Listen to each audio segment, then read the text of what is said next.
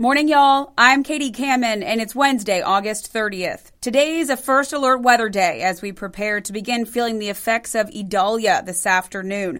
So let's jump to the Live 5 First Alert Weather Center for the latest on what we're expecting and when. All right, want to get you updated with the very latest on Idalia this morning as it is still not made landfall in Florida, but it is coming in a little bit stronger than anticipated, which is why some watches and warnings have now been upgraded. Some of you may have gotten alerts on your phone, very loud alerts just a short time ago, as we have some new watches and warnings. So let's break things down for you. We have new hurricane watches for Charleston and Berkeley counties. This is anticipation that the wind is most likely to stay below hurricane strength, but because of the small possibility that it may come in a little bit stronger, they issued the watch first so they can upgrade it to a warning. Now, those warnings have been now issued from coastal Colleton County, which includes Edisto Beach, down to Beaufort County, Hilton Head, and then all the way down into Georgia. So those areas have been taken out of the tropical storm warnings, and you can see those continue for everyone else here across the Lowcountry. Just means that the winds may not be as strong in our northern areas compared to those southern areas along the South Carolina coast.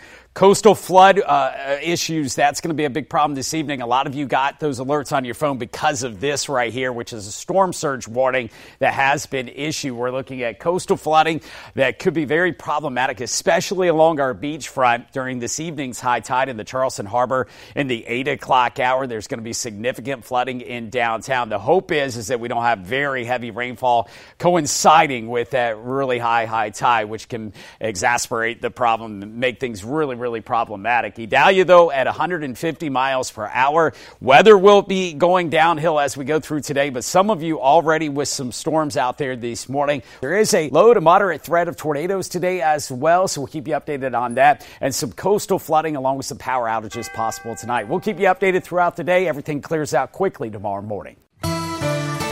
You're listening to Morning Y'all, your local headlines and first alert weather forecast, powered by the Lowcountry's news leader, Live 5 News.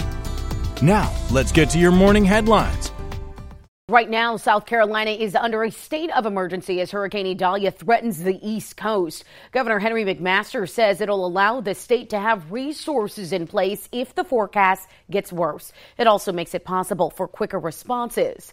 Yesterday, McMaster urged people in the state to use common sense. He says don't drive into water and take all threats seriously. My advice would be to stick to the official sources. Keep yourself aware of what the latest information is, and then proceed accordingly. The brunt of the storm is expected to hit the Lowcountry, but McMaster says the state is ready to respond anywhere that help is needed. As of now, the governor says he is not planning on issuing any evacuation orders. He does say he's in contact with FEMA, who will help with anything the state might need. The city of Charleston has also declared a state of emergency ahead of Idalia's impact. Mayor John Tecklenburg and City Council made that call yesterday afternoon. They approved a number of emergency ordinances, including a potential curfew if needed, and prohibiting traffic in flood-prone areas. Starting tonight at 6:30, police will start closing down those areas. Sandbag distribution will continue today. For a full list of all those locations and times where you can get some of those sandbags, head to live5news.com. All school districts in the Lowcountry have made some changes to their schedules for the next 2 days. Several districts have transitioned fully to online learning and canceled after-school programs and activities. More inland districts will still have in-person learning, just on a shortened day. You can find the full list of districts and their changes on our website at live5news.com. As the Lowcountry prepares for the impact of Idalia, local businesses are making sure they are ready for the storm. In particular, marinas are taking measures to protect boats and their facilities from damage. Our Destiny Kennedy is in West Ashley at Ripley Light Marina. So, Destiny, what steps is this marina taking to prepare? Good morning, Katie and Shelby. Here at Ripley Light Marina, they play a crucial role in safeguarding vessels during storms. Ripley Light Marina has over 2 decades of experience. The marina is trusted by many to store boats by dry stacking them until the owner is ready to set sail.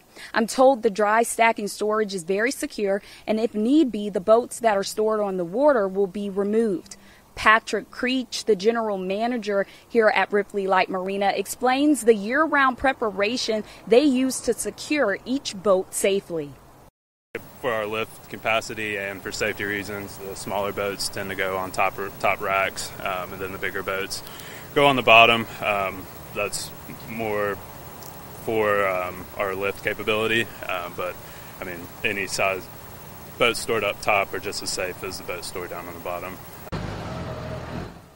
Charleston City offices will close doors at noon today as Mayor John Tecklenburg emphasized the need for safety. Public Works employees installed pumps, cleaned ditches, and reduced water levels at Lake Dalton and West Ashley and Colonial Life on the peninsula. Trash pickup continues today, but residents were requested to refrain from putting out their trash on Thursday and Friday. For those needing to move their cars to higher ground, 6 parking garages open at 1 p.m. today. The city will continue giving out sandbags today at 3 locations. For those details, visit live5news.com. Reporting live in West Ashley, Destiny Kennedy, Live 5 News.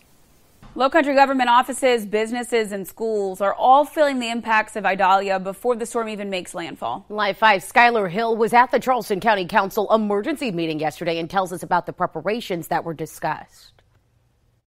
Council members called for an emergency meeting to talk about the impact the storm might bring, as well as the precautions that they're taking as Hurricane Idalia heads our way. Our team of First Alert meteorologists have been working around the clock to update us on the storm's path. Charleston County officials are also monitoring Idalia and are preparing for impacts here in the Charleston area. We have Public Works. We have everybody prepared. We have all our partners that we work with.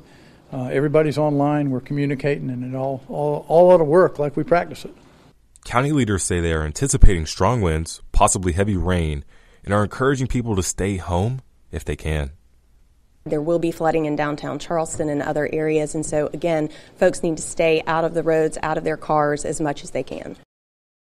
Live 5 News is keeping track of all the closures and cancellations when it comes to schools, businesses, and everything in between. To stay up to date, head to live5news.com. Reporting in North Charleston, Skylar Hill, Live 5 News. On this date in 1967, the Senate confirmed the appointment of Thurgood Marshall as the first black justice on the U.S. Supreme Court. And in pop culture news, on this date in 1974, the last episode of The Brady Bunch aired on ABC with one critical character missing. Do you know who wasn't in that episode? It was the patriarch himself, Mike Brady. Actor Robert Reed objected to the plot of that last episode, in which oldest son Greg bought a bottle of hair tonic from his younger brother Bobby. That hair tonic turned his hair green the day before high school graduation. He boycotted the script by refusing to appear. Celebrating birthdays this Wednesday, actor-turned-politician Ben Jones, who played Cooter on The Dukes of Hazzard, is 82. Comedian Lewis Black is 75. The Shield actor Michael Chiklis is 60, and actress Cameron Diaz is 51. If you haven't already, download the free Live 5 First Alert weather app now so you have it. And make sure your devices are charged now in case you lose power during severe weather this afternoon and evening. Thank you all for joining us for Morning Y'all from Live 5 News. Hope you have a safe day. I'm Katie Kamen. I'll talk to you tomorrow. Morning Y'all is produced every weekday morning. Be sure to subscribe wherever you get your podcasts. And download the Live 5 News app for your mobile device. Get the latest news and weather updates 24/7 from Live 5 News, the Lowcountry's news leader.